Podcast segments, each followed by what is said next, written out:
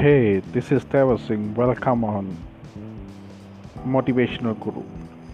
So, this is the third episode, and today's uh, topic is relations. As we know very well, we are all human beings and we are all social animals. Without existence of society, we can't do anything. We can think nothing. So it means we need humans, we need society, we need the world, we need the crowd.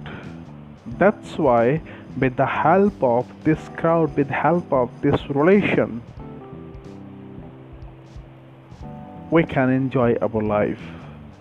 So that's why the Almighty has gifted us so many relations, parents, brothers, sisters, husband, wives, children, and so many relations uh, we are having.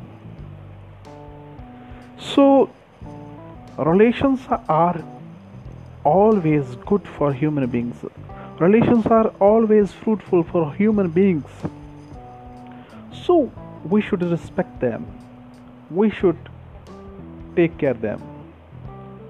So, I say one thing in this segment uh, we should choose good relations, we should choose good human beings, not by analyzing wealth, not by social status, not by wealth, not by physical beauty, not by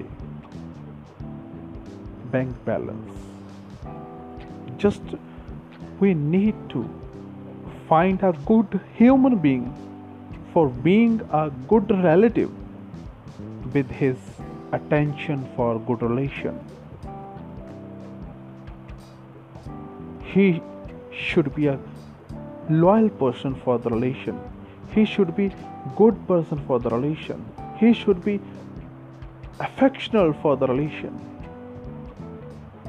On the another hand, now modern society think like that our relative should be good by health, by beauty, by wealth, by social status, by bank status. So that's why today's relations are breaking. Relations are not going long. Why? Because our relations foundation is wrong and weak.